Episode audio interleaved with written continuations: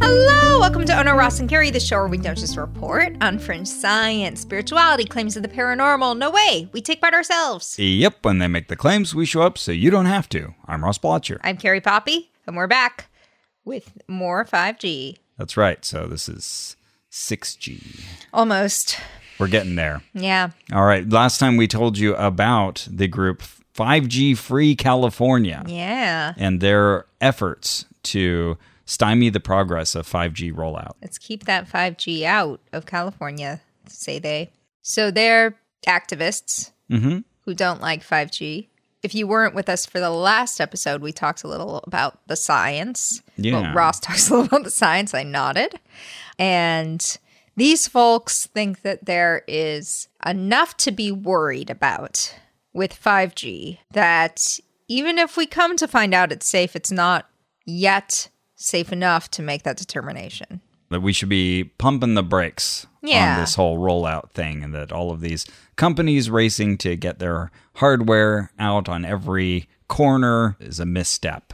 Right. They are taking every action they can, legal and informational, just trying to like constantly put out material to get people concerned about this. Keep raising that awareness. Just raise it. Keep raising that awareness. So last time we told you about a Zoom call that Carrie and Matthew joined and I listened to later, but this time it was November. November 8th, 2021. Remember, remember the 8th of November. oh no, I'm messing up the rhyme. But this time they were going to be meeting in person and at the Inn of the, the Seventh, Seventh Ray. Ray. Which I had heard about actually through my friend Charles Solomon, the animation historian and critic.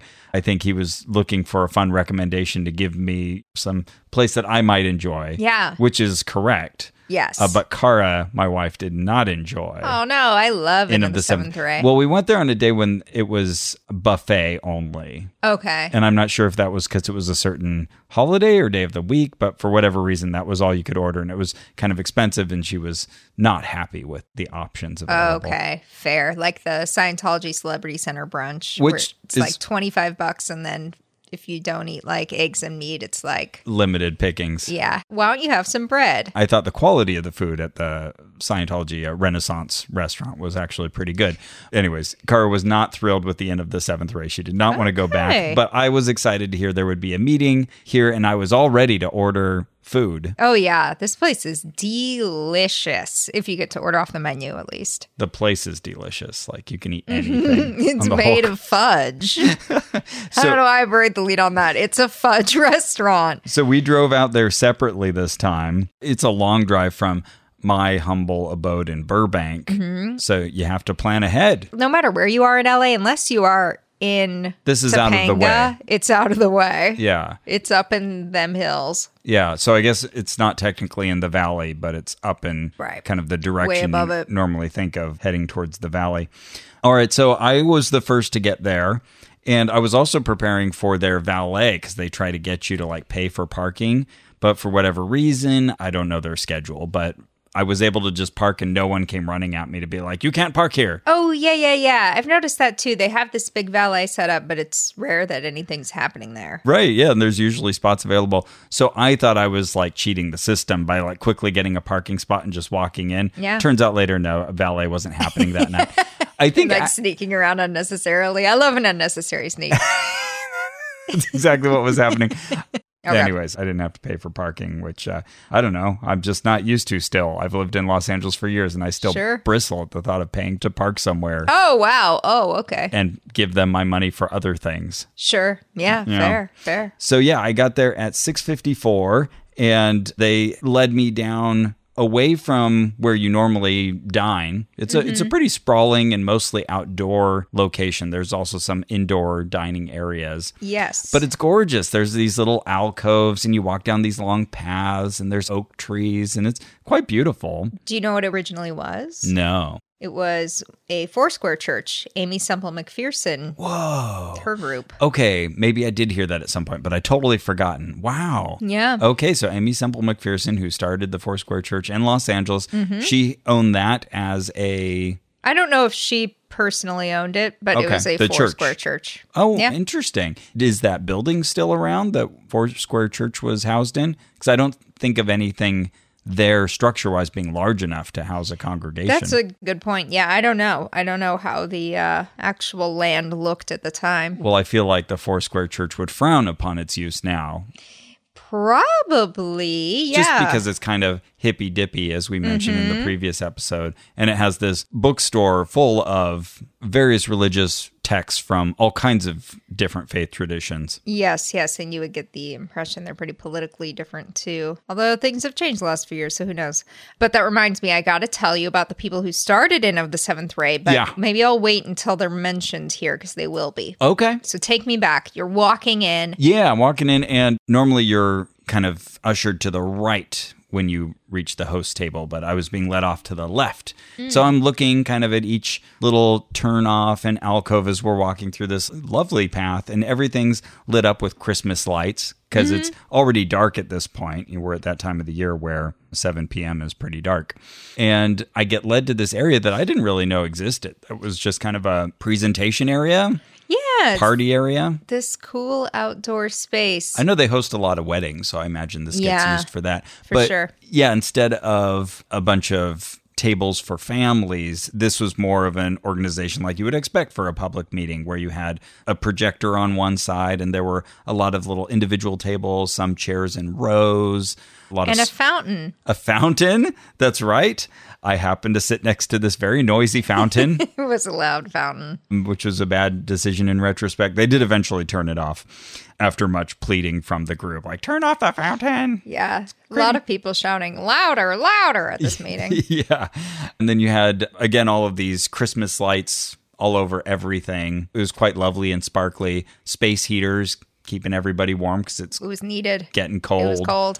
And in the back, a bunch of vegan desserts. Yeah, so that was cool. That was great. Except I was ready for dinner. I'd come hungry and Oh. sort of expected, cool, we're going to have this meeting and I'm going to order food from Inn of the Seventh Ray. Oh, and all I had were all of these desserts. But yeah, they were quite yummy and Yeah. yummy looking. They were really, really good. There was like a key lime pie, vegan key lime pie that was really good. Yeah, and like oh, a Ross got a pic. He's showing me the pic. Kinda of like a- some stuff I ate four like months a ago. cranberry crumble kind of thing, maybe a cobbler, whatever that was. It was good. Oh yeah, that thing, that yellow thing there though, that was so good. Oh, that was delicious. That was the key yeah. lime thing. So all I had were desserts, but there were plenty of them. Yeah, they were really, really good. Whereas Drew and I were on our way, we were a little bit behind you. Mm-hmm. Drew decided to come to this one. When I got there, people were milling about. Things were still getting set up. They were having issues trying to get the projector to fill the screen. And I was like, stay out of it, Blotcher. Don't go help them set up the projector. They'll figure it out. I could see them, though, struggling between like getting the source right and everything. I was like, ignore, ignore. I counted 21 people when I first got there. But again, they weren't congregated quite yet. No one was wearing a mask. Yep. So I This was outdoors, but yeah. Mm-hmm. I took off my mask. Oh, okay, I guess we're doing a no mask thing. Got my desserts, went and sat down next to the noisy fountain. Everybody seemed friendly. I would say most people were in their 50s, 60s, 70s. The exceptions were exceptions. Did it seem like they all knew each other? That's a good question. Certainly, there were little pockets of interactions that felt like people Okay. who knew each other from previous meetings or involvement or were friends. But you didn't feel like an interloper or anything. I guess I did because I knew I was there as someone who maybe wasn't on the same wavelength. I ask partly because they have this every month, apparently. Mm-hmm. I mean, COVID notwithstanding, that seems to have made it go up and down. But I wonder how many of these people are diehard anti 5G activists and how many came to this one thing because they saw a flyer. Mm. One of the few younger couples came and sat next to me on the chairs in the row next to the noisy fountain. And I don't know, I was taking photos. And I think maybe that creeped them out that I had my phone and I had it out. I was very much conscious through the whole meeting of holding my new iPhone. Yeah. Which, funny enough, and this is not a story worth telling, but I just happened to have like a week long trial of 5G on my phone. like, I have the capability now. I have an iPhone 13 Pro Max that supports 5G, but I didn't have a 5G plan. And just for this one week, they'd upgraded me to it. And so I was like, okay, I'm coming in with 5G, but they can't tell by looking at it. Sure. But, anyways, this young couple, I don't know if they just decided to move for some other reason or I was making them uncomfortable, but they didn't stay next to me for long. They're like, we get headaches next to this guy and unexplained nausea and body aches. I went to take a picture to my right to get the fountain, and this woman immediately like pulled her hair over her face and like hunkered over Whoa. so she wouldn't be pictured. And I was like, Whoa. what are you in the witness protection program? Yeah, what? And so I said, "Oh, sorry, I'm not trying to get you. I was just taking a photo of the fountain." She said, "I'm not in it, am I?" Well, she kind of was, but she was much friendlier, at least, like, since I had mentioned that I wasn't trying to capture her. Uh-huh. yeah, sure. but the paranoia was there. Wow. Yeah, she had long, mostly brown hair and like a big white turtleneck. I bet it was one of those the government has some kind of software that captures all our faces kind of things. Maybe. Here she is. And actually, you can tell Okay. she has a mask in that photo. She just hasn't put it on. Oh, wow. You know what I remember seeing this lady, yeah. Okay. But she was very friendly after I talked to her and we exchanged a little bit of conversation and joking. I'm sure you're not going to post this photo, but it's kind of funny because, yeah, it looks like she's leaning out of it thinking she's just managed to not be in the photo, but she's just managed to be in the photo. I will not share that because clearly she did not want to be photographed. Sure. I just love to think that she's hiding something. So Her face. her face. So uh, one woman came up and started giving kind of like a early preamble talk, and it was something about how there's just too many of these cell phone deployment projects going on. She referred to them as ministerial projects. I wasn't aware of that term. You think she meant municipal? No, apparently it's a thing in law where it just means that the local governing bodies just kind of execute on a plan that comes from the larger federal government or state government, and they don't really have much say in it. They're just sort of Oh, okay. helping execute, but they can't interrupt the process. Right. Okay. So that seemed to be what she was particularly complaining about. And then the main lady, I'm guessing Julie, Julie. who's kind of the MC of all this, she came back and she said, Yeah, like we were trying to get more information about these projects and they made us pay $100. And she was very upset about Mm-hmm. that. Fair enough. Yeah. And I should say that I'm going to say Julie. I may be wrong on that, but I'm pretty sure she was the one who was sort of the MC here. She also asked all of us to turn off our Wi Fi and Bluetooth, please, Oh, on our phones and put them in airplane mode. Though I would say a lot more people showed up after she asked that. So right. yeah, that was before I arrived. not everyone got that memo, but she said that some people have in the past been sensitive and have had to leave the meetings. Oh, for okay. Okay. which I'm really tempted. I'm trying to think of the right way to go about it, but I think I could phrase it right. I would love to get some recruits from this group of people who claim to be sensitive to Wi Fi signals. Oh, right. Because I would love for the CFIIG to conduct a test where you essentially you are in an area without a bunch of competing Wi-Fi signals and you have a Wi-Fi router that you can turn on or off Mm-hmm. Yeah. and give them like a few minutes to acclimate and then say, "Okay, is it on or is it off?" There is a few studies on multiple chemical sensitivity where they essentially did that, showed that it was a placebo effect. Yeah. So if you're listening or and- nocebo effect in this case. and you're saying, Ross, you jerk, I am Wi Fi sensitive, let me know. I'd love to sign you up for this. Mm-hmm. Yeah. And we can get to the bottom of this. I think you showed up around this time because they started talking about how they ask Edison workers who show up at their homes or on their streets, like anybody who's wearing a jacket and a hard hat and Yes. setting up equipment, they'll go and they'll confront them. Yeah, these poor like day workers who are like, Excuse me, excuse me, sir, are you Yes. doing any work that involves wireless? uh, no, Uh, well, what kind of work are you doing, sir? w- wired. Ma'am, I don't feel like you would understand if I explained to you what it is I'm doing. so I'm trying to think of a way to put it really simply to you. Just standard stuff. So, uh, anyways, what we were being told to do or emulate is to give these people a hard time and make sure that they know that they're not allowed to be doing wireless installations without permits. It's illegal. Yeah. And you should be pestering them. And just the It's way, just so annoying. yeah, the way that she was presenting this was just, yeah, so embarrassing. Yeah. some of those people probably don't even know what the larger project is. And God's sake, those are not the people to hassle. They were also complaining about their local representative, Hmm. Richard Bloom, said that he refuses to talk to them. Ah, I wonder why. It's so interesting. Like you can present it that way. He refuses to talk to us, but if we saw the interaction, would we maybe have his side of the story as well? eh, sure. Maybe there's a reason he refuses to talk to you. Well, or maybe or- he's a jerk. Or maybe it's not refusal so much as like he hasn't set up that appointment yet. you know, what, Hmm, yeah. what is refusal? I don't know. I Yeah. it- maybe it is how she's describing it, but could be a lot of things. Right. The way she's describing it paints a picture and I feel like a better understanding of the situation. Richard Bloom, if you're listening to this, we want to hear. Yeah, how did this What's up? how did this go down? And also they were saying that other representatives have been very rude to them or they've gotten a mixed response at best. Okay. So um yeah, Sorry to hear that. here I have in my notes that Carrie arrived. So you're here now. Oh, okay. Phew. Hello.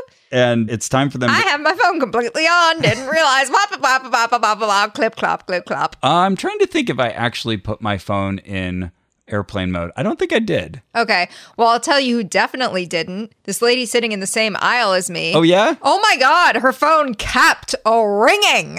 Oh, that- and then, and every time Right. she'd go like, "Ah, ah, ah, God, and pull it out and then like start texting this person. And then she'd look around with like, I'm sorry eyes, like, oh boy, you know my cousin Kevin. And then That's put it back in right. her lap. And then a few minutes later, it'd be like, blah, blah, blah, and she'd be like, oh, oh, can you believe this? Uh, uh, pull Do you know how to silence your phone? have some way of dealing with this other than rolling your eyes at us. oh my goodness. Ugh, ridiculous. So you were on the other side of the fountain. Yeah. and they invited up the main speaker for the evening, Uh.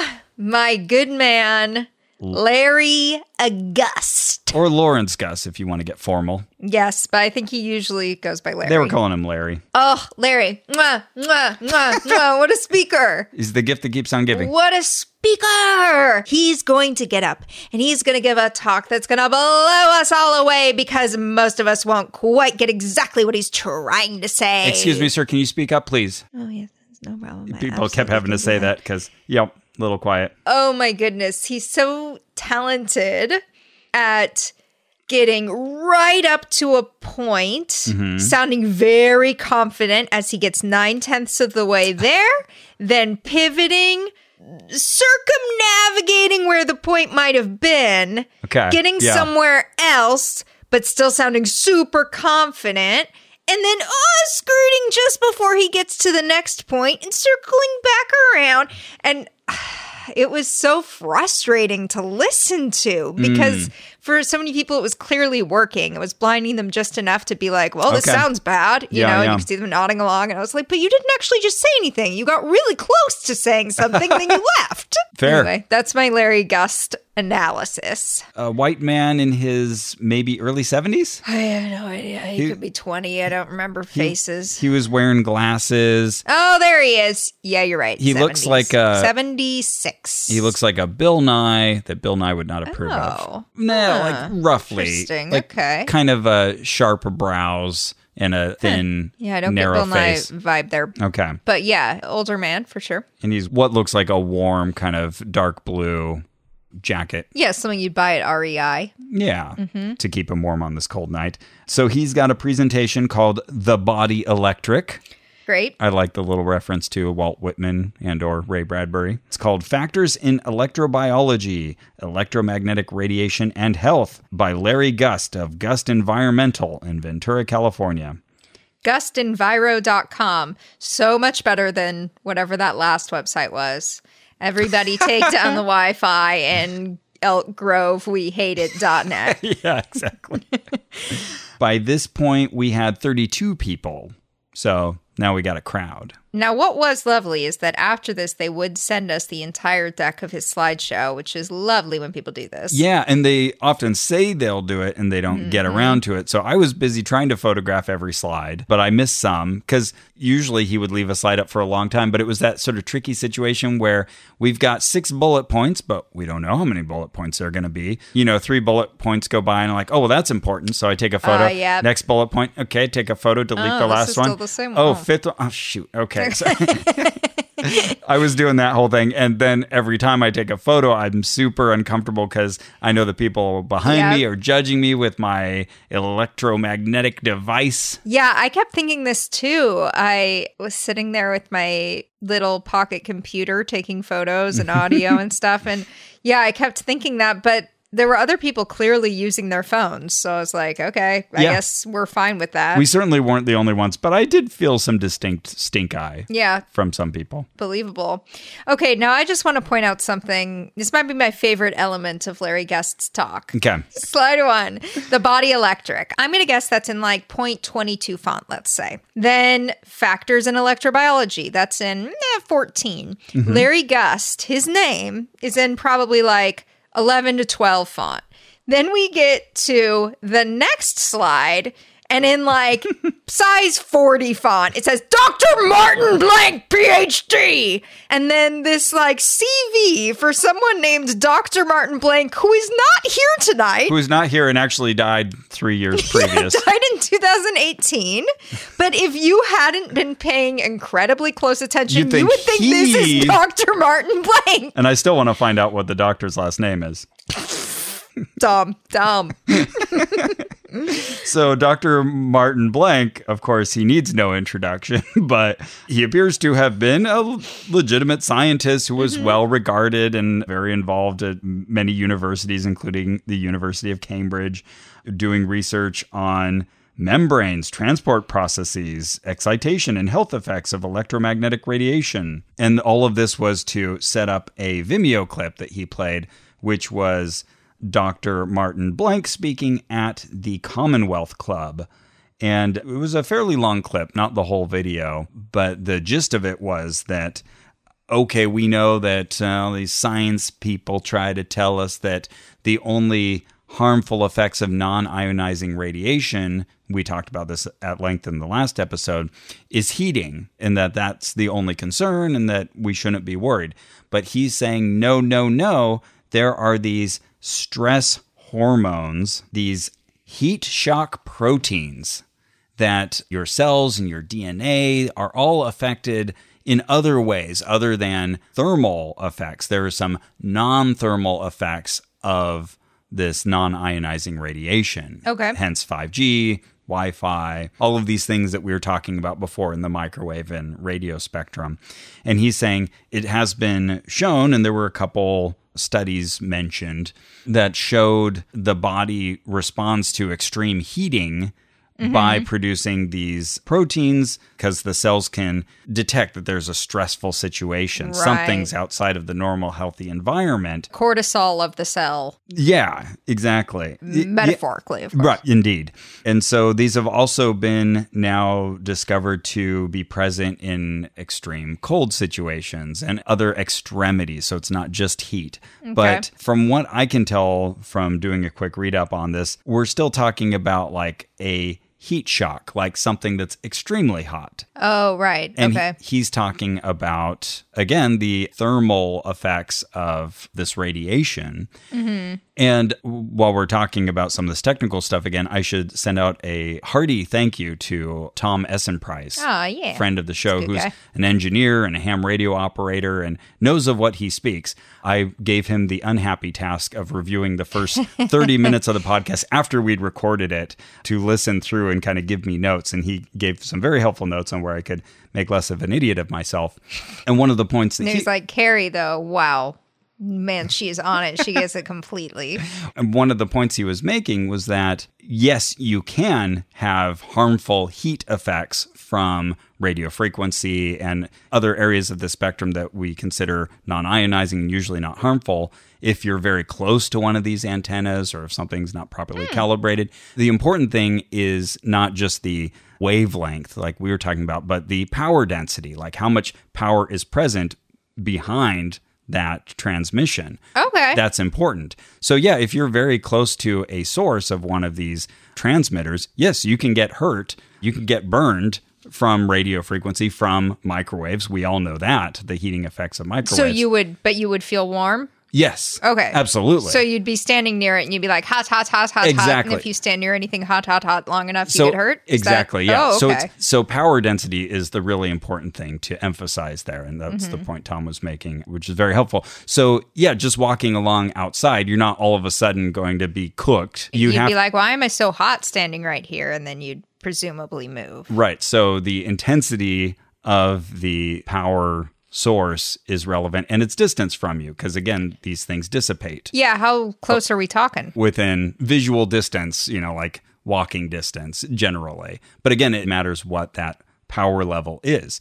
So sometimes if you're out hiking, you may see like a sign that says this is a high RF you Oh, yeah. power area, s- stay back. In, in that case, yes, stay back. That's, Ah. Okay. That's why the sign's there. It's warning Okay. you. And even stay back from the sign, you know, because obviously the things don't obey fences. You sure? Although the fence would presumably be put a little Presumably. further out. Indeed. okay. But even if I did climb over that fence and walk closer, first thing I'm going to notice is like, it's fucking hot here. you'll start slowly heating up. Yeah. Sure. Yeah. Okay. Uh, theoretically, you know, Okay. I don't know what situation we're talking about, but yeah, you'll see it coming essentially. Yeah. Okay. So, anyways, in this clip that he's showing us of Dr. Martin Blank, I think, who am I to judge this esteemed scientist, but I think he was kind of making this leap saying, well, if we can demonstrate heating, then we can show that the cells are aware of this and responding to this and creating these stress proteins in response. And it's messing with our bodies. And he couldn't say anything more definite than that, just that, well, this has been shown, therefore we should be very slow in Right. our adoption. We should look at this more. And when was he saying this? Because he died three years before we even saw this clip. So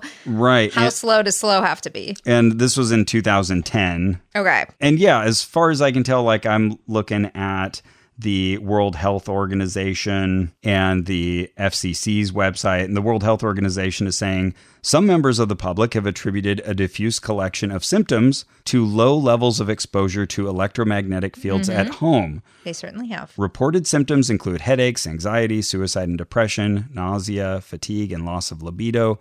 To date, scientific evidence does not support a link between these symptoms to exposure to electromagnetic fields. At least some of these health problems may be caused by noise or other factors in the environment or by anxiety related to the presence of new technologies. And the FCC had a very similar statement.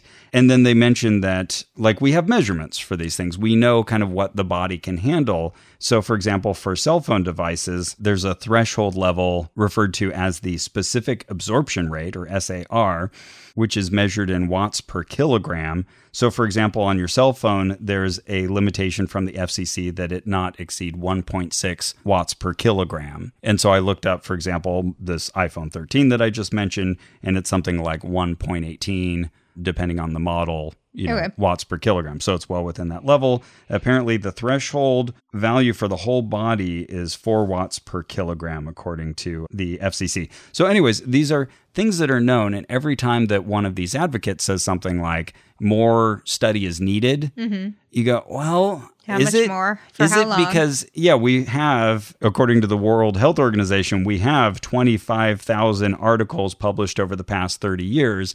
And all of this is pretty well established Yeah. science. Yeah. And sure, maybe 5G is new, but we know about power densities. We know about these thresholds. We know what these things put out and what the fall off rates are. We can measure them. So there's no real area of mystery here. Right. And we have regulation, as we should, over these devices and what they put out. Anyways, whenever you hear kind of, at least in this context, more study is needed, like really, how much more at this Mm-hmm. point? This is basic physics.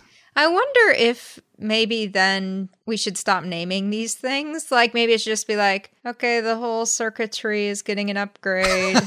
Instead of saying like 5G and making it seem like this like different category of thing. That's interesting. I like it, except then you're butting up against the real motive, which is to increase profits. Right. They want a This is marketing the campaign. other problem is You're getting the new fancy thing, and the old thing is Right. obsolete. in the US where we like took away all social services and we were like, let's privatize it. You Mm-hmm. are asking for that problem where everybody names everything and gives it a personality. And, Uh-huh. Yeah. Yeah. It has a marketing It's campaign around we it. did. We made this point in the previous episode, but it bears repeating. Just because these dangers to the body are not quite what are being advertised by this group that we're talking about right now doesn't mean that gives a blank check of moral responsibility Yeah. to these telecom companies and the government that there's a lot of bad and shady stuff that's happening Oh, yeah, definitely. Maybe we'll talk about that more in a future episode. maybe we will knows? return to that topic Who freaking knows? So going back to Larry Gus, so he played that video clip for us, and then he was ready to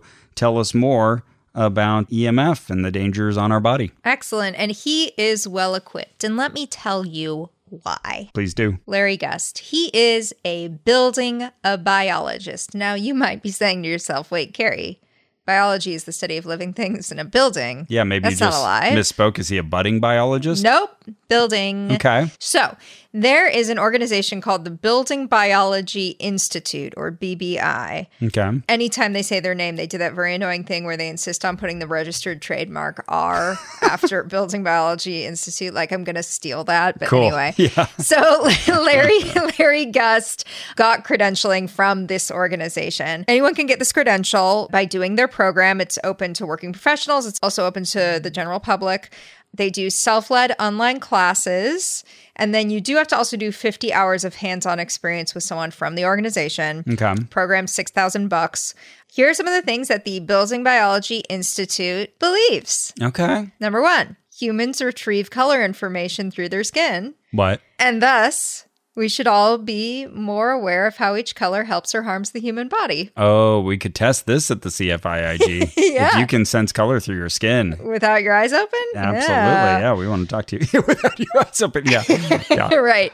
Because color can affect mood, color can, ex- you know, affect Mm-hmm. these psychological mechanisms. Here's another one. Black chalkboards are poison for a child's mind. I'm sorry that you believe that. That's ridiculous. Black chalkboards? I, you know, I'm not certified, so I couldn't not tell green, you. not whiteboards. Okay, all right.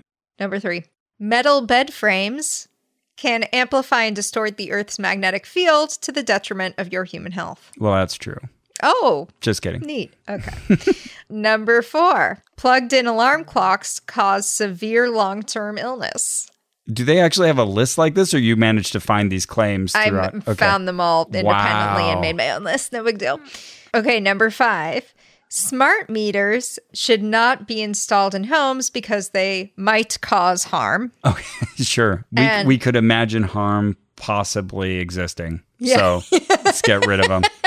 Yep, this is the crowd that hates smart meters. Yes, definitely. As did Lori Spagna. Yeah, no, I want a man to come fight with my gate, get barked at by my dog. I want him to come look at the meter himself. None of this wireless reporting. And number six, light dimmers are harmful to human health. Okay, all of those I'd love to hear their justification for. Yeah. Wow. So they've certified Larry Gust, huh? Yes. He is a certified building biology environmental consultant, a certified electromagnetic radiation specialist from the Building Biology Institute. And he has even been teaching classes there since 1996. At the BBI, yeah, at the esteemed BBI. re- registered trademark. Yeah, on his website, gustinviro.com, you can see him perform one of his on site inspections. And it feels a lot like a ghost show.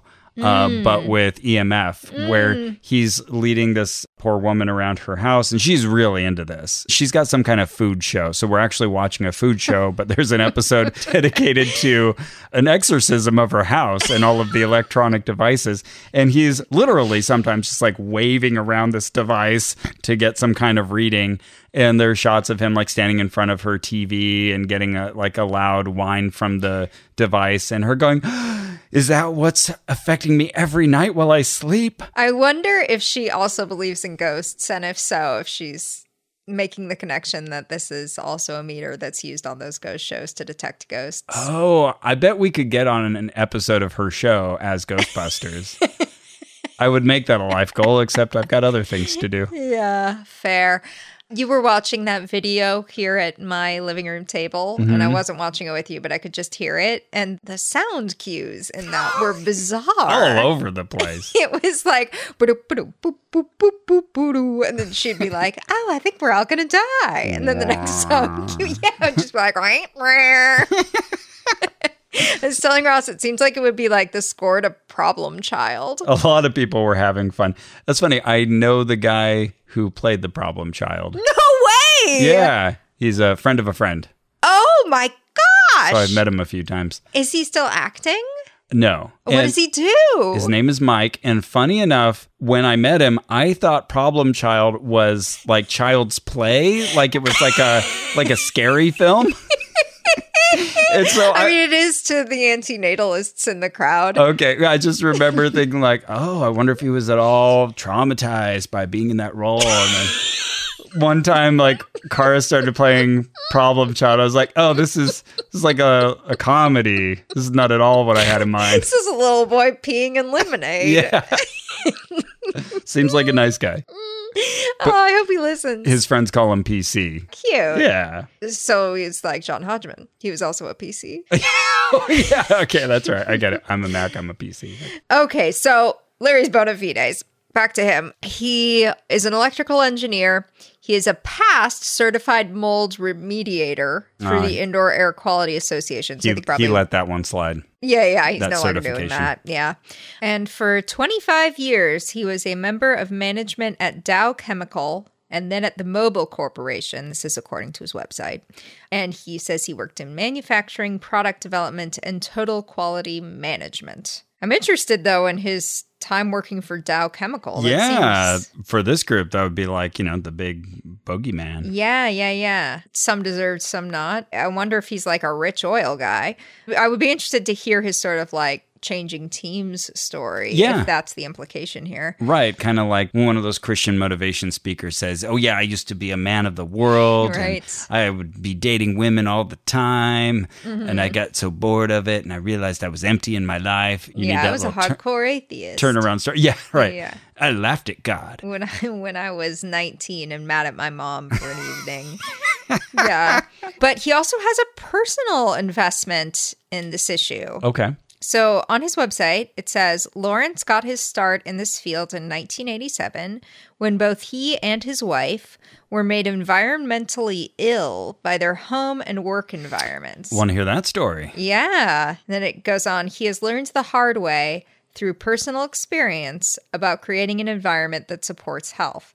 And like, I can think of totally versions of that that I would not object to. Like, if there was black mold in his house or something, then yeah, totally. Well, and he's a mold guy. Right. So it seems like it could be something that simple. Or are we talking about like, you Yep. know, you What convinced yourself happened that your in- microwave made you horny? what happened in 1987 that gave you this kind of Yeah. exposure? Drew was joking about this uh, earlier. Like, you know, what was it? Your Atari? Yeah. or your CRT clued you in. Speaking of Drew, this is about when he Spears? showed up. Oh, that's right. Did we take three cars? Yes. Is that right? yeah. Drew showed up separately. You know what? I think what happened is that he went to find parking. He didn't want to do what you did. Ah. He's not lawless. Okay. So you came in the same car. Okay. Good. Yeah. Well, good. We're saving right. the environment slightly. Yeah, but he did want to catch this talk and these vegan desserts. Yeah. Yeah. Okay. So we brought the whole posse. Yeah. Yeah. This is also the time at which the fountain turned off. I put it in my notes because I was grateful.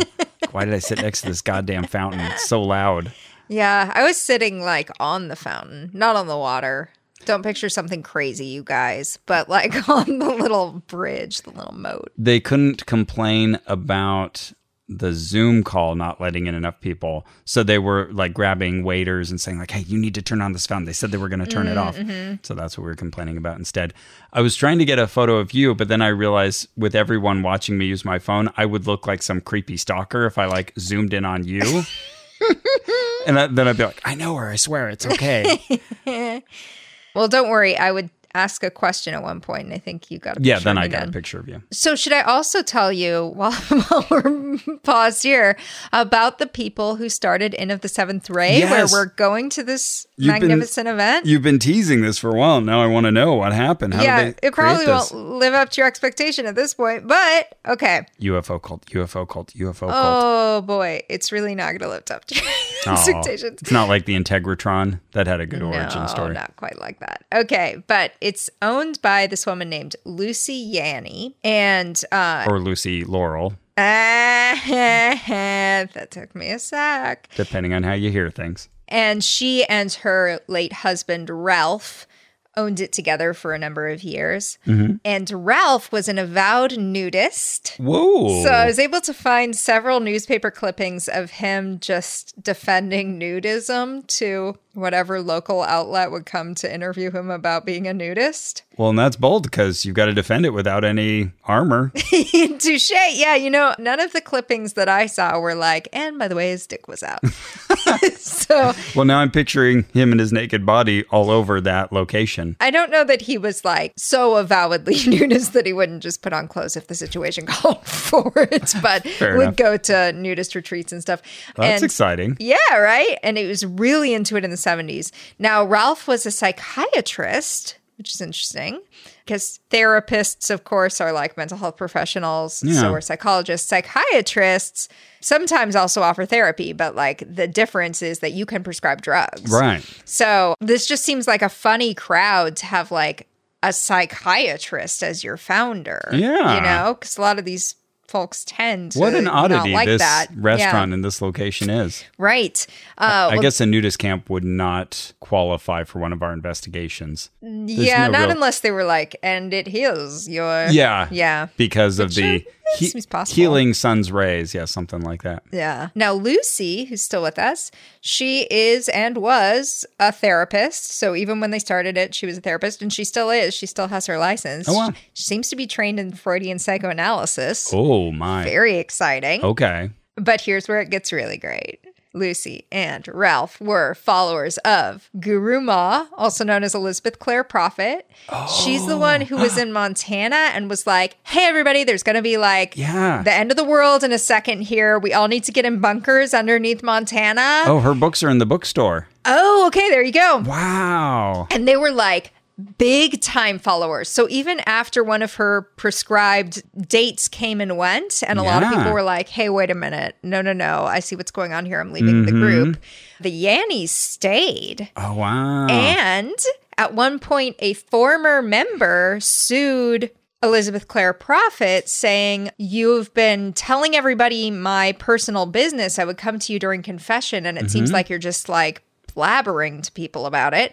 And she was like, No, no, no, no, no. The only person I tell, and I do tell him everything, is Ralph Yanni, my personal psychiatrist. oh, no. So I wonder if he was like a drug provider to Guru Ma, What a wild series of events here. Okay. right? Yeah. Pretty nuts. Anyway, this is all just like buried in old news articles. It's like, no, we're on their website. Like, it's not, Yeah. they're not talking about this. Okay. Yeah. Very cool. Fun stuff. Okay, that's it. That's what I had to say about them. Thank you for sharing that, Carrie. You're so welcome. Okay, so now he's going to get into the nitty gritty in Okay. this presentation. And by he, we mean Larry Gust. He's still up there. Okay. So he's got a slide. He's got many slides, but he's got one that essentially is just what we were talking about in our last episode, which is the whole electromagnetic spectrum. And he highlights along these various bands that we were talking about, and it's helpful to have a visual, which he did, different things that would fall along those particular bands of the spectrum. So you see the radio tower where there's AM and FM, you see the cell phone tower, above that you see the wi-fi you- then you see the microwaves then you see your infrared your visible light uv your x-rays your gamma rays and your cosmic rays so that was very exciting and he was highlighting certain areas to let us know kind of what we were talking about in this particular talk mostly communications radiations so he said that the effects of electromagnetic fields are cumulative and slow acting the idea is that you're not instantly destroyed by wi-fi but just exposure over time that's how these harms will be realized and he correctly distinguished ionizing and non-ionizing radiation so Okay. definitely got that whole thing, but said that overall our exposure numbers are going up. Utility lines and wiring faults and current flow on pipes and ducts and AC lines and electrical devices.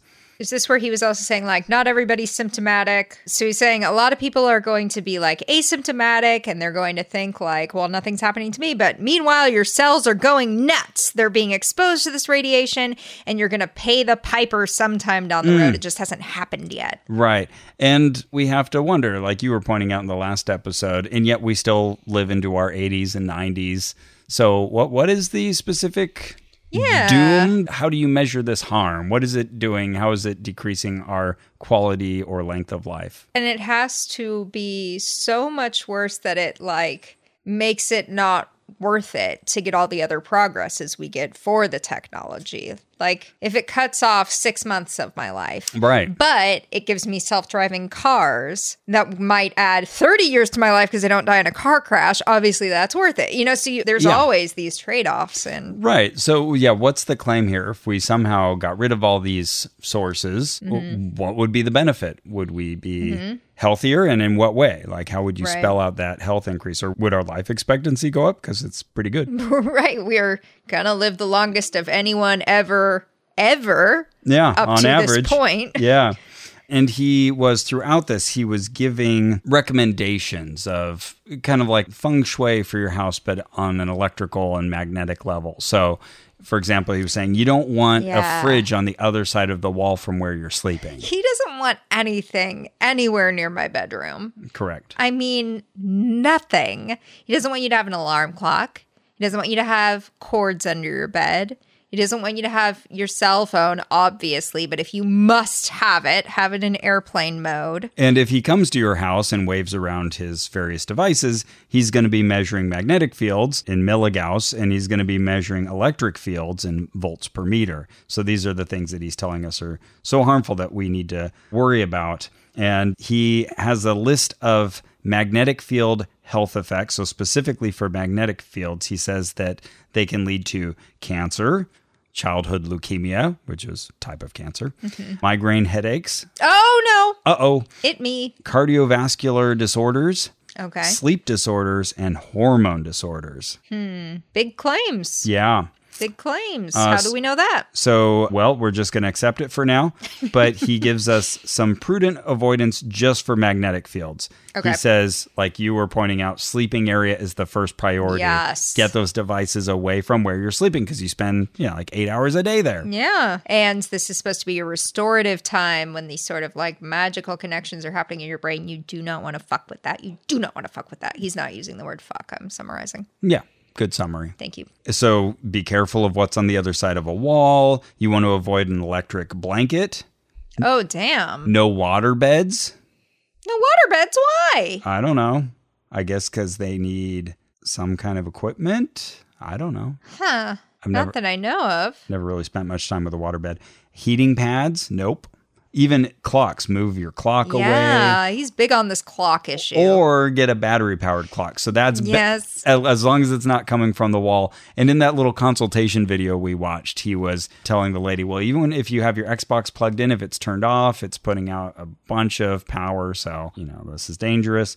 Uh, use an LCD TV, not plasma. Nowadays, that's not really an issue. Like, you know, I think you have to work really hard to find a plasma TV. So, oh, really? Plasma doesn't just mean like flat against my wall. no, yeah, Okay, like yeah, plasma. yeah. No, I totally knew that. Okay. yeah, yeah. Plasma is like a particular technology that gets very hot, and yeah, it's not very efficient. So it's a good Okay. thing plasmas have gone away. totally knew that. Absolutely. There can be wiring problems. That's another thing that he warns us about. And then he moves on to a case study. Okay. This is where my ears perk up because I Yeah. read a lot of case studies. Yeah, So, a case study is usually a clinician has seen somebody and they've observed like something somewhat unusual in their path of care.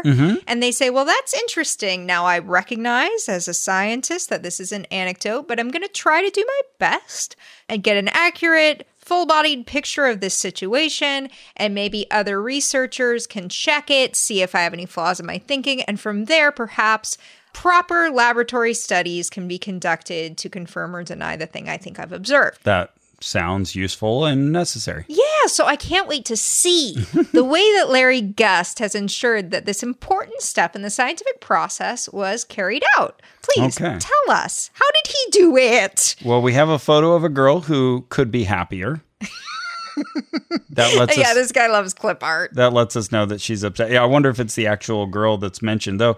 It says that this is about a healthy four year old girl, and this girl looks older than four. I'd say she was like 10 or 11. Oh, yeah, that's interesting. Actually, now I'm looking at the same picture you are, and mostly he grabs pictures of models on the internet Sure. but this feels like it might be his granddaughter. I would assume it should be the girl mentioned, and it's healthy four year old girl in Marin, California. Yeah, that child's older than and four. you could imagine the same description for an exorcism client or something. She became lethargic. She had no appetite. She had rectal bleeding. Seems bad. And there was a medical exam, and there was no clue given as to the problem. They just had no idea what's wrong with her. But Argument from ignorance, but okay. but an 80 milligauss magnetic field was found in her bed and play yard. In- Okay. In, that video of him doing the consultation, he would get a little freaked out anytime he saw 10 milligauss in the environment. Oh, wow. And he Okay. said like, "Oh, this is now we're starting to isn't what worry." we want. So she Okay. had extreme magnetic fields Okay. here. Uh, they moved, and the child recovered completely. okay. so there we go. That's the only takeaway from this. I want to know so much about that. Lethargic is one of those like terms that can mean a million things that can come from a million places that's very susceptible to subjectivity, blah, blah, blah. No appetite. Okay, again, could mean a lot of things. Rectal bleeding, I mean, could be really bad or could be like you cut yourself wiping. Like, we need more information than this, you know? So he had warned us about magnetic fields. Now he was saying we also need to worry about electric fields. So the sources of these could be a lamp or an appliance, an extension cord, again, the electric blanket, a waterbed heater. Heater, There okay. we go. All so right. if you've got a cold waterbed, you're okay. Yeah. Energized wiring in the walls or ceiling or floor. E fields that pervade space in all rooms. apparently that's just a constant. And sure, there are electric fields in our houses. Again, ghost hunters love this. All they have to do is bring Mm-hmm. right. in an EMF meter and be like, oh my goodness, we got a hot spot here. Like, yeah, you're probably close to an outlet. there's a fun episode where we went to Arizona to help a guy who felt like he was haunted. And especially on his bed, there was like high EMF. And while we were standing there, I was like, well, are we near a plug? And it turned out he had like his actual bed was plugged in. Go Yeah. figure. I like this sentence Our body acts as an antenna for the fields. Yep. All right. In what way? What am I connected to? Where am I giving the power to? It's just we absorb them, Hmm. and that's dangerous. That doesn't seem the same. An alternating voltage is produced on and in the body. Interesting. And to detect this, you can use an E field meter, which measures those volts per meter. So there we go. Now we've identified the two different types of ambient fields that we need to worry about in the home and elsewhere.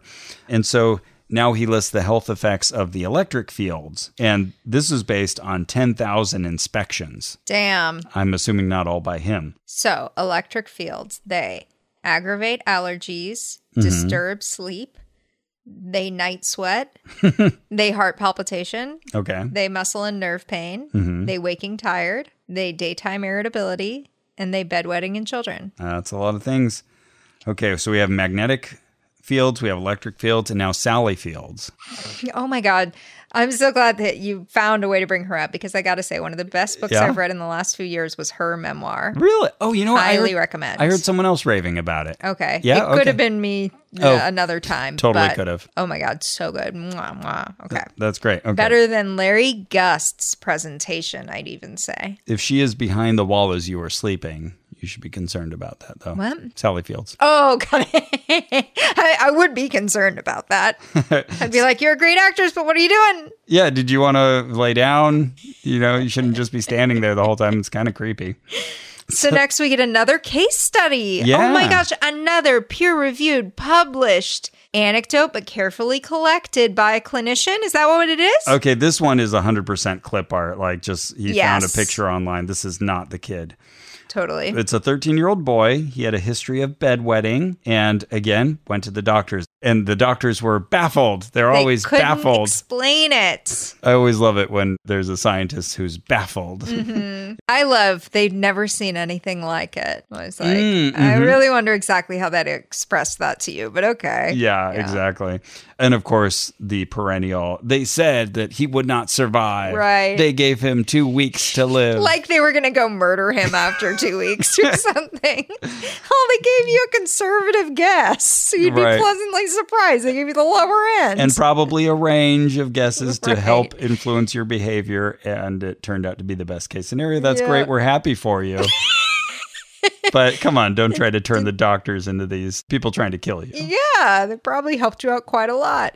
By the way, this picture of this young boy that definitely is unlicensed clip art Yeah. has a watermark on it. Yeah, it does. Okay, so now I know not to trust that previous photo of the girl. Though I did run a tin eye search on that one and I couldn't find it anywhere else on the internet. Well done uh, doing the search. Thank you. I love in the bullet points here, even though they've introduced that he had a history of bedwetting, this 13 year old boy, not Larry Gust.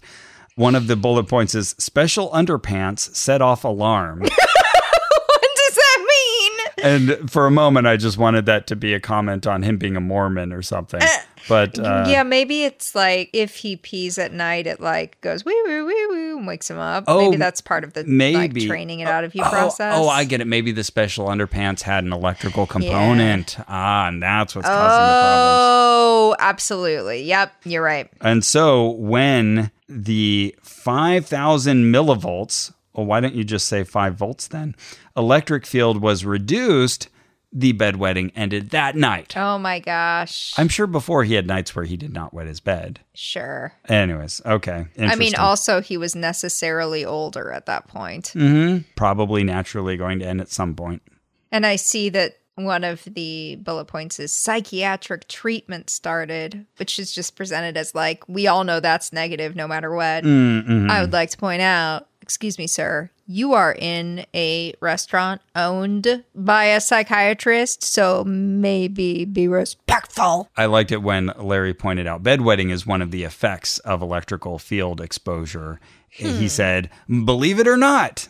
And I'm like, All right. All not, right. not. Yeah.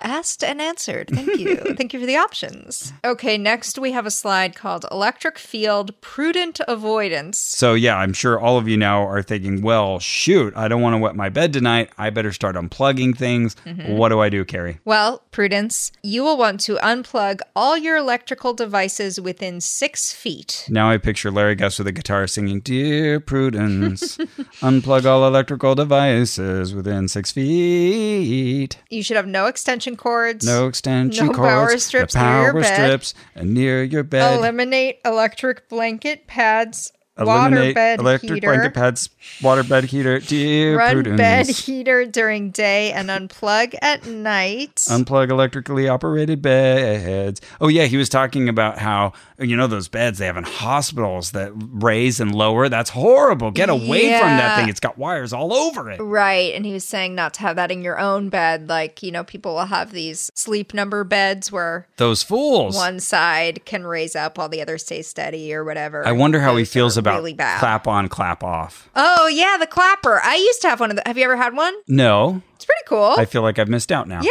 it's pretty cool. I got one in like 2008 or something, really late for the clapper. Okay. and we don't have any in this room, though. Aw. Yeah. But when I worked at Farm Sanctuary, I had one and I would clap my light on. Oh, that's cool. Yeah. Well, now I have an Alexa, so I can say, Alexa, turn on the light. Oh, sure. and I hope I just turned on some people's lights there. Yeah. I've learned recently that you can say, Alexa, talk about Bruno. And she has a very funny response. we don't talk about Bruno. She's like, shh, don't talk about Uh, Bruno. yeah. And then, like, there's thunder in the distance. That's pretty funny. Okay, so next we're going to learn about radio frequency fields or RF. Good. And by the way, you're probably thinking, like, Carrie keeps setting up this point about case studies and not following up. Don't worry, I will follow up. We'll get there. Okay.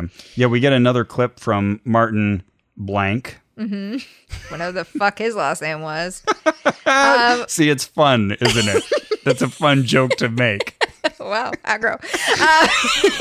Uh, radio frequency fields or RF. And then underneath that on this slide, it says International Scientists Appeal on Electromagnetic Fields spokesperson Martin Blank, PhD. So are we going to hear from him somehow?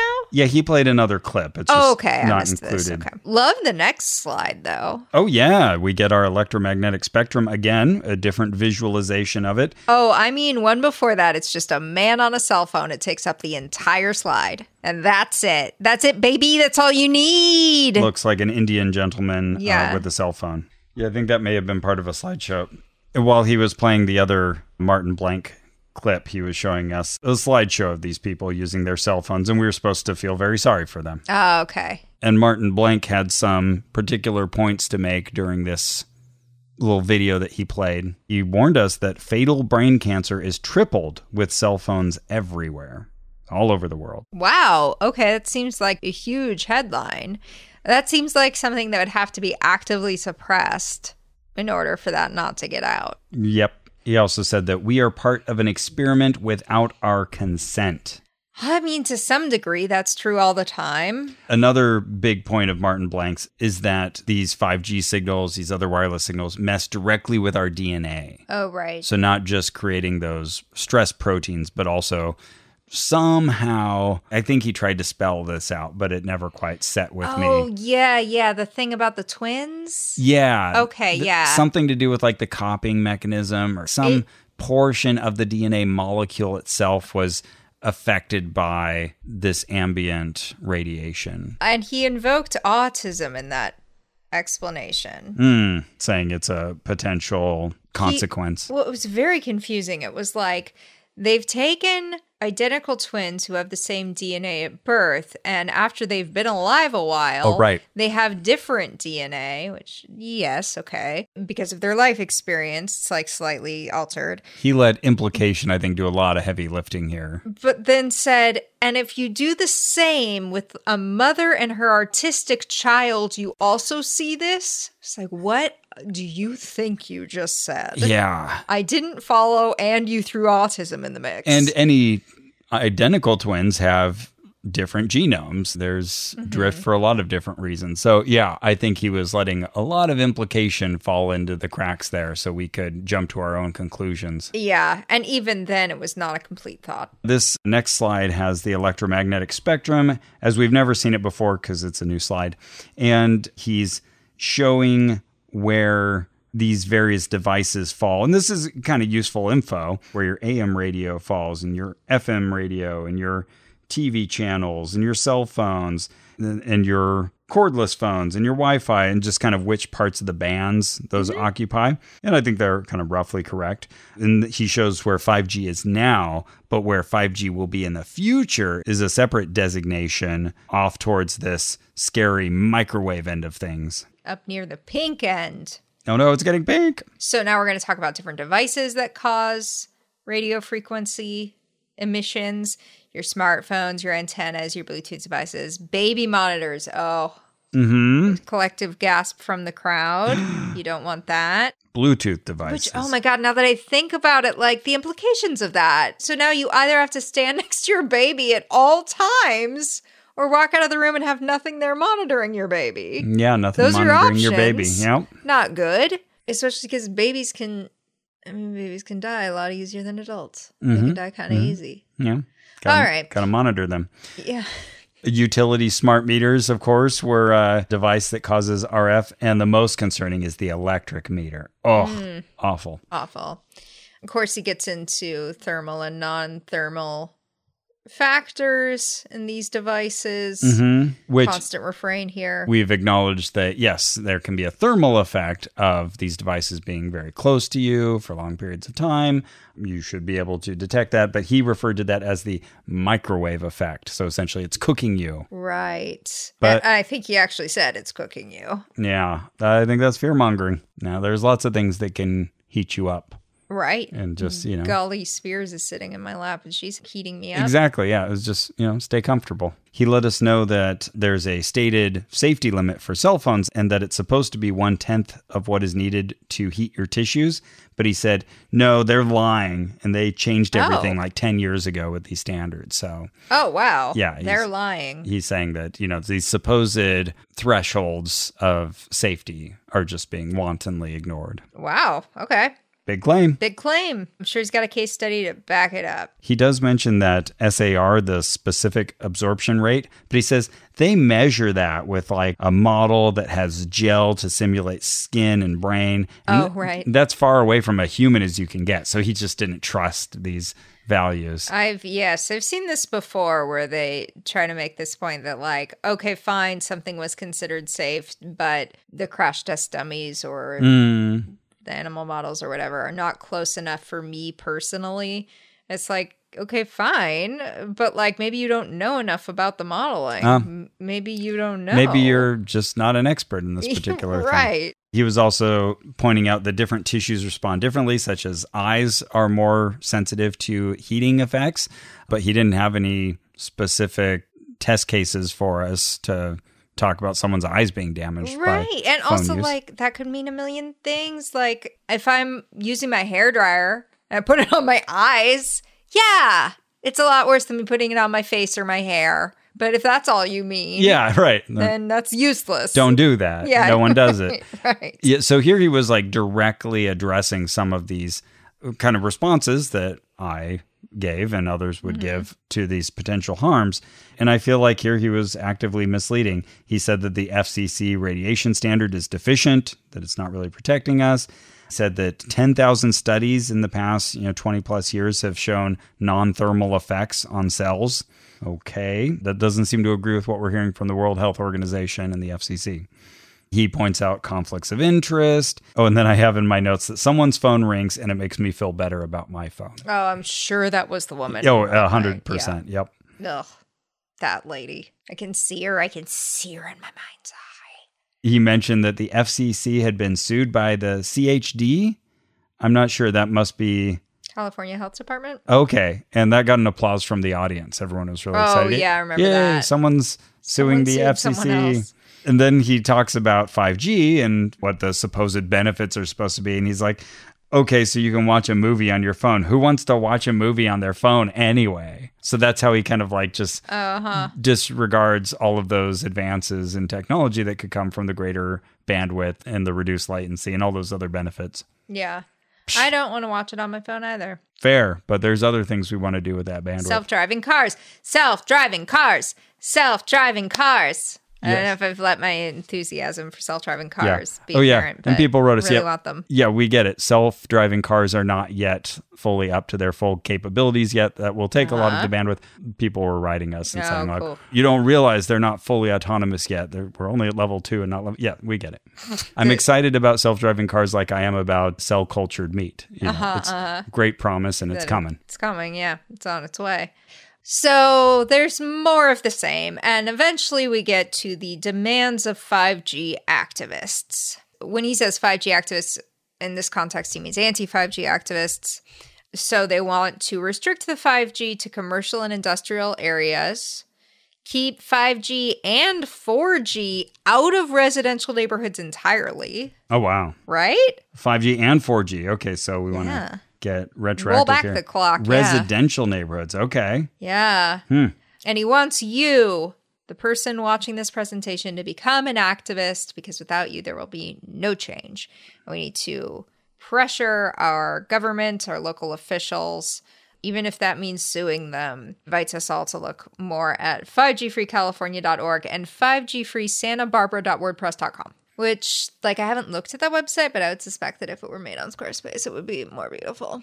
there was a big focus on fiber and getting fiber wired connections to Mm-hmm. helps you homes, poop. which is absolutely great. Yeah. It is part of the Build Back Better infrastructure plan to get fiber to more places. Yeah, that should be the backbone. Yeah. And I wasn't aware of this, but we talked to someone. and We'll, I'm sure we'll cover this more in the future. But apparently, part of the 5G rollout by the telecom companies is to undermine fiber a bit, which uh, Oh. I wasn't aware of that particular bad side of the 5G plan. But that's more out of kind of corporate greed than anything. Yeah. So, yeah, by all means, let's support fiber rollouts, but that's not incompatible with this wireless standard. Also, he spent a lot of time warning us about antennas. Like, if you can see them from your house, that's a problem. And he had more of his case studies about families that had to vacate their front rooms or apply foil to the walls in the back rooms to block radiation. Isn't that going to make your place warmer, which seems to be something you're afraid of? You'd think. I guess it's just providing additional insulation effectively. Anyways, yeah, antennas visible outside your windows, bad news. Ross, Hey, Carrie. hey, I'm sorry, I'm going to have to stop you there because I just love to talk about products. Yeah. I also love to talk about my goals. What are some of your big goals for 2022? I'm not usually like a New Year's resolution kind of person, but Mm-hmm. I do plan this year to read 52 books. Okay, one a week. Yeah. Previously, I've been setting it a little higher than that, but I feel like if I can hit that, I won't have to stress. And if I get more, that's Yeah, great. Good, good, good, good. We were like one book off this year. Oh, yeah. We have very similar reading paces. that sounds right. Yeah. Things I want to do is keep my Duolingo streak active Yeah. all year. Um, have you done yours today? I have. Oh, good. Yeah. It's just late in the day. Oh, yeah. I do mine usually when I wake up. I do it in bed. There have been times that we stop the recording so we can finish our Duolingo. That's right. and also, I want to keep up the banjo. Oh, very good. Anyway, I'm just telling you about these because my point is that I'm planning to cover a lot of ground in 2022. Do you want to start the year off with a new pair of shoes that will last the whole journey? Yes, I do, Ross. And I would like them to be from Rothy's. I've got some cute ass shoes from Rothy's, and I'm going to wear them all over that banjo. I'm going to wear them all over that Spanish. Well, guess what? So do I. I've got Rothy's. oh, dang, he's wearing them. I have really cute reddish ones. Oh, nice. Yeah, I really like them. When I'm not running, I'm Rothying. Hey, okay, okay. Now I got two pairs of Rothys, and they're great. They're really comfortable shoes, and they are conversation items. I feel like people Oh, wow. bring them up, or I bring them up because if we're talking about recycling or something, I'll be like, "Check out my shoes. These are made out of recycled water bottles." Because this is the coolest thing about them. They make them out of recycled water bottles. And people don't get quiet and shift their eyes and walk away from me. They're usually very interested in this. They're like, Okay. "Wait, can I feel them?" Uh-huh. And I'd be like, "Yes, touch my shoes." okay. I hope these are your friends, and Yeah. not just strangers. Okay. Yeah. And they're washable. They come out looking brand new after you've washed them. They're durable. Mm-hmm. Actually, haven't washed them yet because they still look clean, Yeah, they're kind of repellent in the good way. Repel the bad stuff. like a Mm-hmm. duck's back. right. Yes, thank you. You're welcome. And Rothy's has casual and dressy styles for everybody, so you'll Yep. always find exactly what you need. You can take your pick from comfortable flats, sneakers, loafers, ankle boots, and more. And it's not just shoes, okay? Rothy's also has stylish and washable bags, wallets, and other accessories. So why don't you hit the new year in stride with a fresh pair of Rothys? New customers get $20 off your first purchase at rothys.com slash oh no. That's R-O-T-H-Y-S dot com slash oh no. Uh, Speaking of recycling, Carrie, Yes. did you know that only 9% of plastic actually gets recycled no matter how much we put in our recycling bin? Oh, yuck. No, I didn't. Not everything can be made into Rothys. Sure. Well, at Grove Collaborative, they believe it's time to ditch single use plastics for good. Sure. Well, I agree with them. Yeah. Well, thank you for sharing, Ross. You make a good point, Grove Collaborative. And that's interesting that you mentioned them because I think they helped sponsor this episode. You don't say. Yeah, Grove is like a cool company where you can order your home goods, Yep. the stuff that you need around your house, you know, your soaps, your sprays, Household items. Yeah, your TP, but everything is pretty sustainably made. And Drew and I get a box from there pretty regularly. I get my shampoo, my conditioner there, but also Yeah. our toilet paper and our paper towels and stuff, those things that you don't want to run out of. But also, I don't want to get caught in a situation where the only thing I can buy is pretty terrible for the environment. Right. But it's like urgent because it's freaking toilet paper. And of course, I'm going to buy whichever kind you have. And it's nice ordering it from Grove because you know that they have put a lot of work into minimal packaging and recyclable materials and plastic only when they have to, and a lot of refills, which is great. Yeah. So, yeah, we've been ordering from them. And Cara was very excited when we got them as a sponsor. She's like, oh, cool. I want to order from Grove anyway. Oh, nice. About a month ago, we ordered our latest set of items. We got a replacement dish brush. We've been Mm, okay. using theirs a lot. Very nice. Compostable kitchen wipes, Nice. That sounds nice. a coconut scrubber sponge, Oh, uh huh. We have some of those. Those are good. carpet and upholstery stain remover, Nice. which actually works really well because with a cat, we use a lot of stain Oh, remover. sure. it's very nice. Does that mean that your cat drags around poop on her butt? Sometimes. Yeah. Sometimes she Classic. vomits on the carpet. Oh, yeah. That's the main one. We got the dish soap glass dispenser. Ooh, okay. Yeah, it's quite snazzy looking, and you can refill it then. So, Mm-hmm, Uh, yeah, and it's all nice and glass.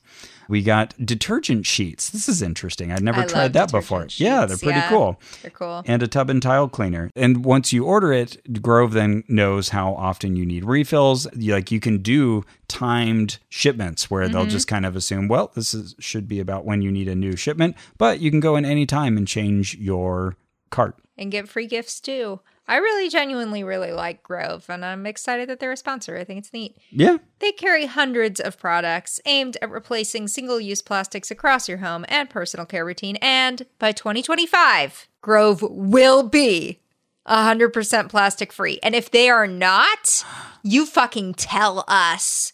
You tell us and we will wail on their asses. Okay. or I will. Carry well. So join over 2 million households that are already shopping sustainably at Grove. Go to grove.com slash ono today and get a free gift set worth up to 50 bucks with your first order. Nice. Plus, shipping is fast and free. So get started right now at grove.com slash oh ono. That's grove.com slash oh no. So Larry is going to take us to a couple more case studies, obviously published in reputable journals, I'm sure. So the first one is a Chicago family. The mom was getting headaches, lethargy, depression. Dad was getting insomnia. He was getting concentration.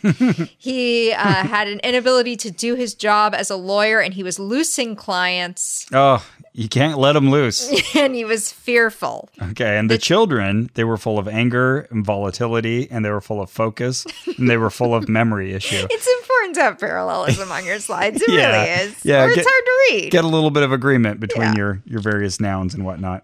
So what did he do? He goes and he checks out their home. He finds that they have 15 wireless routers, removes them. this poor lawyer dad like cannot do That his is work excessive. Who now. has 15 wireless routers? I wonder also what he's counting as a router. How weird. Like maybe repeating stations, but still, like what kind Yeah. of freaking large house does that have to be? Well, he shows us a picture of it. I really doubt this is the real house, but it does look like a mansion if this is really it. yeah, but this whole presentation is full of clip art, so Oh, who yeah, knows? so I doubt it. Again, another upset child with a stock photo watermark on top of them. from dreamstime.com. That's where he got this. There is also a smart home dimmer in this house. Everyone has an RF tent for a bed. Uh huh. What the fuck is that? I assume that's just him saying that there's just so much radio frequency around their bed. They might as well be in a tent. yeah, of he's like, RF. oh, this is ridiculous. What Okay. are you doing? This is his own little pejorative. So the parents had to move to the basement bedroom. Anyway, he got all of that stuff out, and the dad said, You saved my life. and they moved to a different house in the end. So, Oh, okay. yeah, is this really a case study or is this just sort of an anecdote about one of his clients? Oh my god, they all are. They all are. They all are. Should I skip Weird. ahead and tell you that? Yeah, okay. Okay, so during the Q&A, I raised my hand, he called Uh-huh. on me, and I said, "So you used this phrase case study, you use it quite a lot for seven or 8 Uh-huh. stories in your presentation. I associate that with something that was printed in a journal. Where were these printed or are they your own clients?" Yeah. And he said, "They're my own clients." And I Uh-huh. said, Have you thought about getting them printed up and peer reviewed? And he said, No. Full stop. No. No. Then, like, we continued to have our uh, make eye contact. And I was like, Okay. So, not case studies, Okay. just stories. Yeah, exactly. Stories that I don't trust you to have vetted and to have properly thought about your own biases and run them by other experts. As you're running your little business where you wave around detectors. right. Yeah. Uh, Right. yes. So I had a question as well because he kept showing us these charts where you see all these dangers of radio and dangers of the microwave spectrum. But as we reviewed in the last episode, light, visible light, Yeah. is higher on the spectrum than any of these other things. So I asked him, well, you know, looking at these charts, it looks like visible light is potentially more energetic or you know at least it's- Yeah. it's higher on the spectrum. It's closer to ionizing radiation. Are there any light sources that we should be concerned about if they're Yeah. too intense? And he immediately shifted that to saying, like, well, definitely, like, you know, UV, you've heard about dangerous exposure of UV. Watch Sure. out for that. Wear your certainly have. sunscreen and all of that. And I'm thinking, yeah, but visual light. And he just, he dodged it both Yeah. times. Like, he just wasn't wanting to acknowledge that visible light is often far more a factor. It's certainly coming from the sun. Yeah, I wonder how much you never know with this. Like, how much does he understand, and how much is he repeating from this school that gave him his little credential? And of course, the sun is outputting across these frequencies, especially in the infrared and visible light spectrum, a lot of heat bearing energy. And he doesn't seem to be faulting the sun, I guess, because it's natural. I'm curious, and I know I'm inviting you to speculate, but Yeah. just like intuitively, do you get the impression that he understands all that and he doesn't want to say it, or do you get the impression he just doesn't quite get it? My guess is that he doesn't quite get it. And I was Okay. sort of inviting him to get it for a second. Oh, right, right, right. He didn't want to. Uh huh, uh huh. So I was, Motivated ignorance. Yeah. sure. So I was just trying to highlight, like, hey, we're missing like an important piece here. And so as I was asking that, I was looking around at all of these little Christmas tree lights everywhere, all over. Yeah. And I'm thinking, well, you know, they've got some radiation And these coming space as well. heaters all around us. So I asked Tom Essenprice, uh, who I mentioned earlier, the Yeah. uh, engineer friend of ours, and he said, "Well, that could be measured. We could do some calculations. I, I don't know. They're probably LED and probably pretty efficient, but." There's space heaters everywhere, and those are heating with radiation Yep. primarily.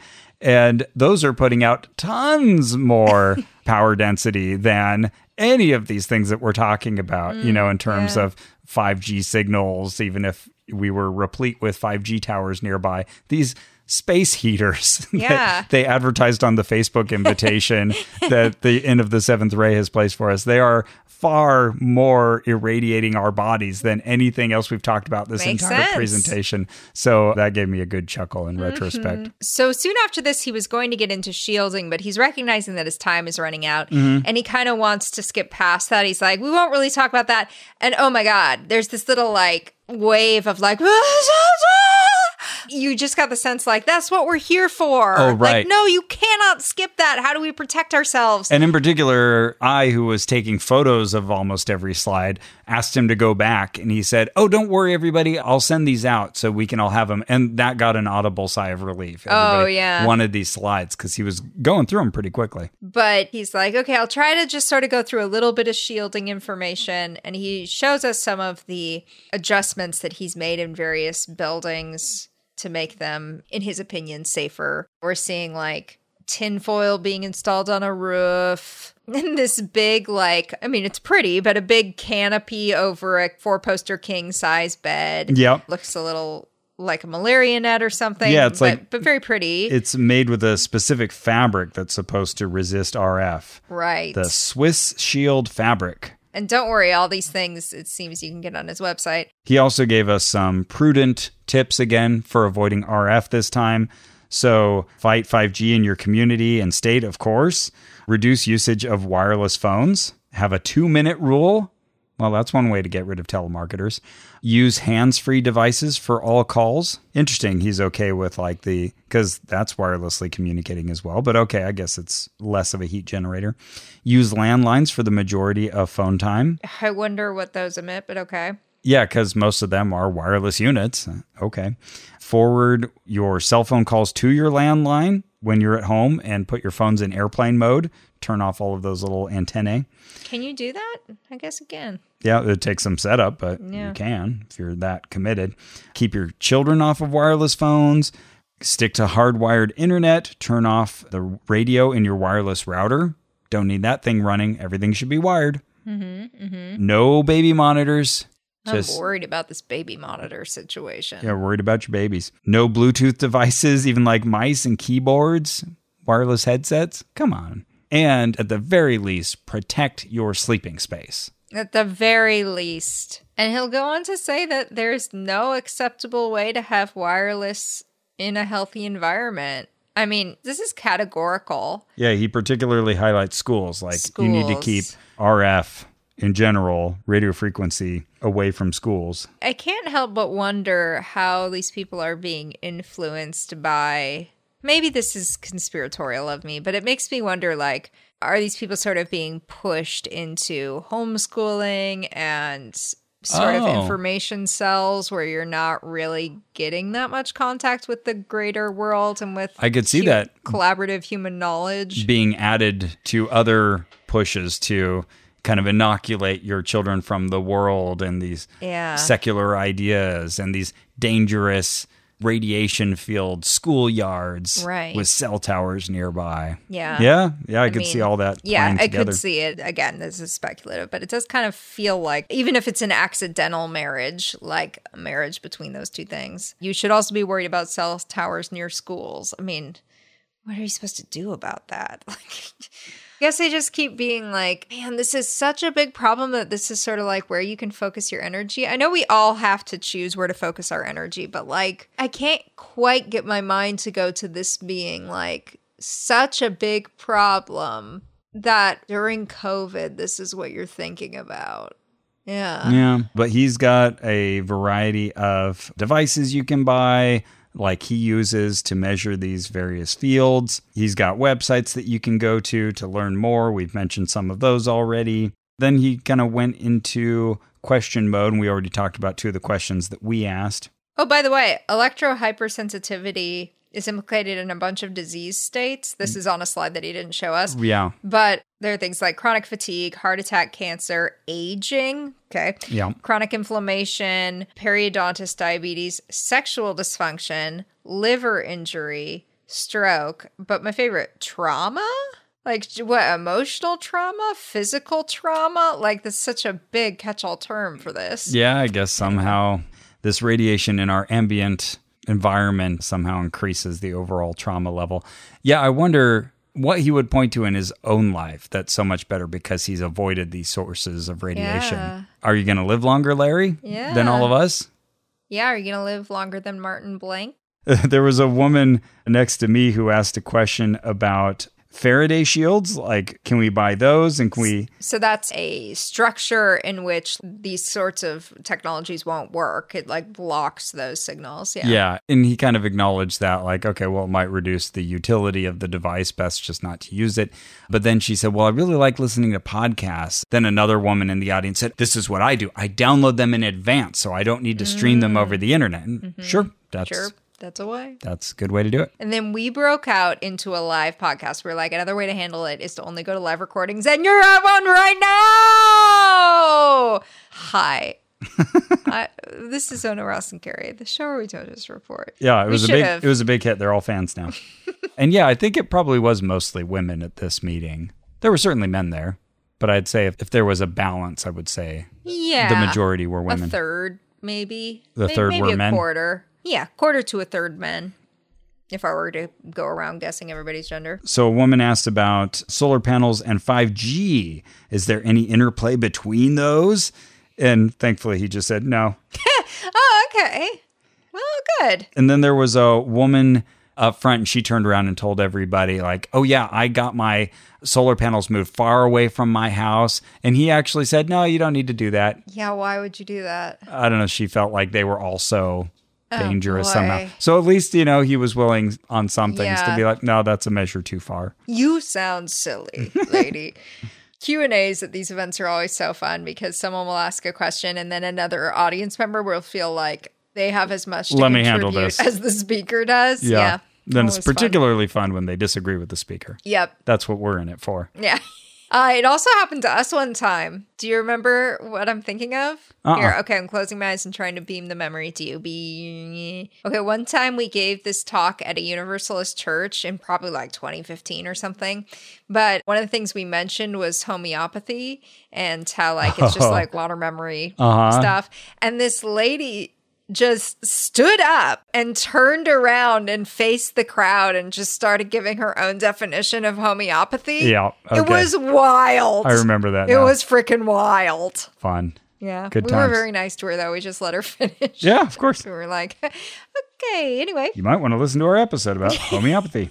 So the last parting words we were given was to not listen to the Facebooks. They're not on your side. Yes, yes. We meet the second Monday of each month because I guess on the website it said, on the Facebook site it said that they meet on Oh, I the missed this. first Monday. oh, okay. That's pretty funny. So they yeah, think that Facebook is like trying to put the kibosh on their I- little meeting. I feel like it was a little bit of tongue in cheek. oh, okay, okay. But sure, generally, they're probably concerned about Zuckerberg as well. But like all of us, they have to have an account for various things. Yeah, uh, Facebook totally, totally sucks, but not because they're trying to change the times of anybody's meeting.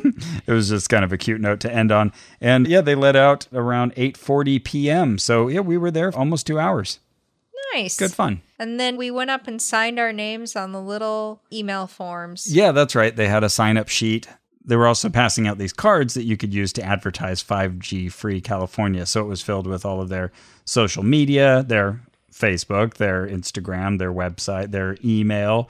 They're well connected, just not wirelessly. Ross, if you could hold just one moment, we have an important announcement from someone else who was there. Hey, Oh, hey, babe. how's it going? Good. How are you? Great. Please, your announcement. I had an announcement. Mm-hmm. I, I wouldn't call it an announcement. You asked me to come by. You bullied your way into this podcast. You said you texted me, you wake, and I was, as a matter of fact. And then you said, come out. um, Yeah, that's right. And here I am. Okay. My impressions of the 5G meeting was, Yeah. you know, I had all the same astute and interesting thoughts that you all did. Okay, great. Um, those were all Plus one on those. observations, and you know, I didn't have to do the research that you all did about 5G just because I already understood it. sure. But then I was checked out for a lot of it. It was hard to follow. Okay, great. I enjoyed myself. Okay. But it was just kind of like, a, oh, I'm here. Wow. Okay. They're really this this guy is talking for quite some time. And then we went to the fun bookstore at end of the seventh ray, and we found a very exciting book. That's true. That might come up again. Yeah. Mm. Well, thank you because actually, this has really made me and Ross look really, really smart. Thank you so much, sweetie. Okay. You're welcome. Thank you, Drew. I grabbed one of those postcards. I like the first paragraph here. 5G would create unprecedented security and privacy risks. The Internet of Things would capture and store usage data from every appliance in every room of your home. Telecom companies forecast $11 trillion per year in profits from monetizing our data at great cost to our health. Data theft Oh. is inevitable. I actually was like, okay, this is a point they didn't make the entire time, but that's reasonable. And then there was the part about the great detriment to my health. Mm-hmm. But yeah, I mean, these massive telecoms like absolutely want to turn you into a bunch of marketing data and then they want to sell the data. And there are certainly attendant problems with that. I guess they're just saying with this increased bandwidth, uh, that's just increased They'll get personal better data at that it. will be stolen. Yeah. And, All right. and that's true. Yeah. Uh, I don't know if stolen's the exact right word, but yeah, you know, harvested. so, as Drew mentioned, we went straight to the bookstore. Larry Gust was surrounded that by place. people asking questions. So, I didn't try to elbow my way into that. So, yeah, time for that amazing bookstore. Super fun.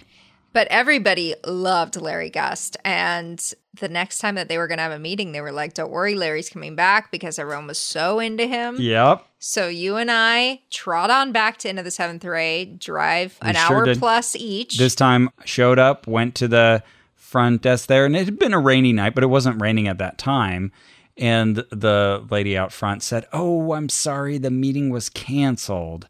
They sent out an email, but unfortunately, you know what? We'd like to give you a free bowl of soup." So I like roll up in my car. Ross is there like a few minutes ahead of me. So I get this text that's like, meeting canceled, but we get soup. I was Yeah. like, God damn it. But I had also worn my pyridine Pyramid, yeah, hat. uh-huh. So I was like, okay, let's stay, let's have soup, and let's see how long it takes for someone to mention that I have a huge pyramid on my head. Yeah, this hippy dippy place. Who will say something? Yeah. So we encountered three wait staff and like mm, four or five other patrons and a person in the bookstore. Not one person even was like, cool hat. It was just like, this is normal. This lady's got a pyramid on her head. Of course she does. We're in of the seventh ray. so that's what this place Yeah, is. I, I feel like people pause to process your pyramid hat, Mm-hmm. but but nobody said anything about it. nope. And yeah, they did bring us complimentary potato leek soup, Mm, That was good. which was quite good.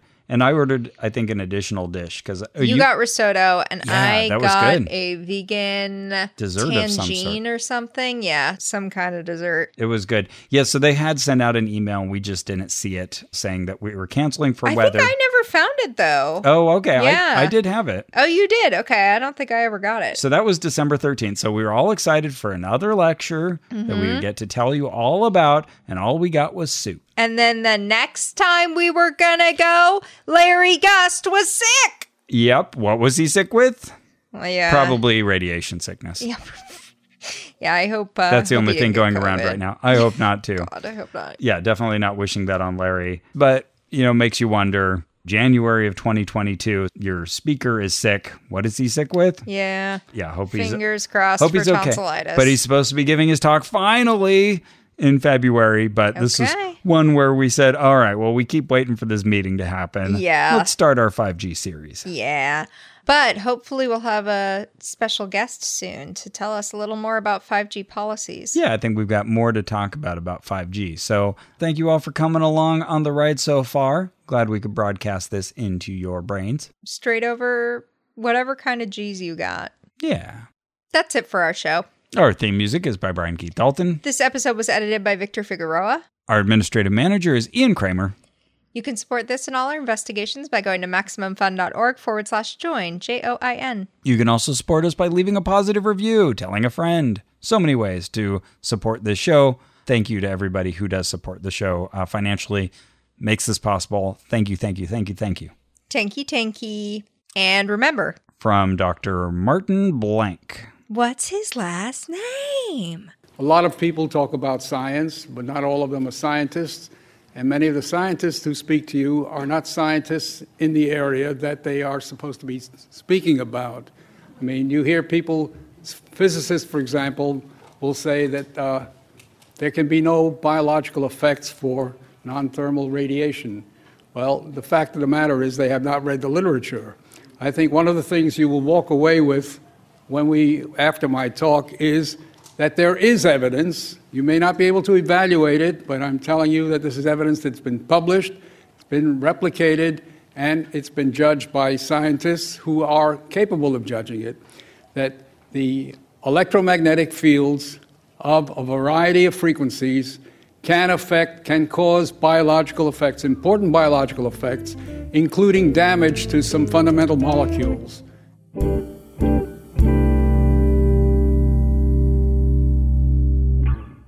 Hi, I'm Jesse Thorne, America's radio sweetheart. And I'm Jordan Morris, boy detective. Our comedy podcast, Jordan Jesse Go, just celebrated its 15th anniversary. It was a couple months ago, but we forgot. Uh, yeah, completely. Our, our silly show is 15 years old. That makes it old enough to get its learner's permit. And almost old enough to get the talk. Wow, I hope you got to talk before then. A lot of things have changed in 15 years. Our show's not one of them. We're never changing, and you can't make us. Jordan Jesse Go, the same forever at MaximumFun.org or wherever you get your podcasts.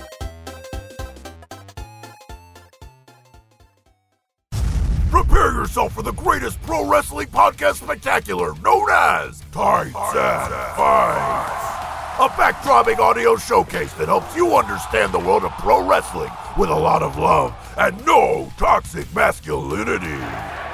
Featuring hosts Danielle Radford, Time to kick butt and chew gum, and I'm all out of butts. Lindsay Cal, I'm a brutal Brit, and my fists were made to punch and hit. and Hal Loblin. I was doing the voiceover this whole time. Hear us talk about pro wrestling's greatest triumphs and failures. And make fun of its weekly absurdities. On the Perfect Wrestling Podcast. Tights and Fights. Every Saturday, Saturday, Saturday on Maximum Fun. MaximumFun.org. comedy and culture. Artist owned, Audience supported.